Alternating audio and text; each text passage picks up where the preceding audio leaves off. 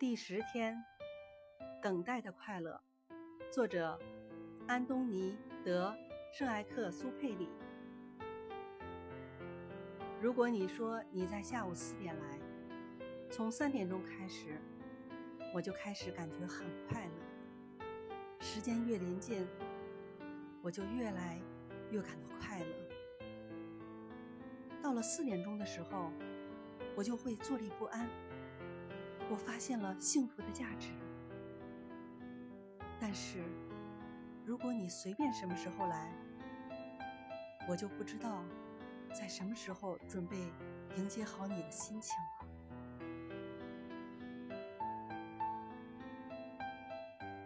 作者：安东尼·德·圣埃克苏佩里的《小王子》。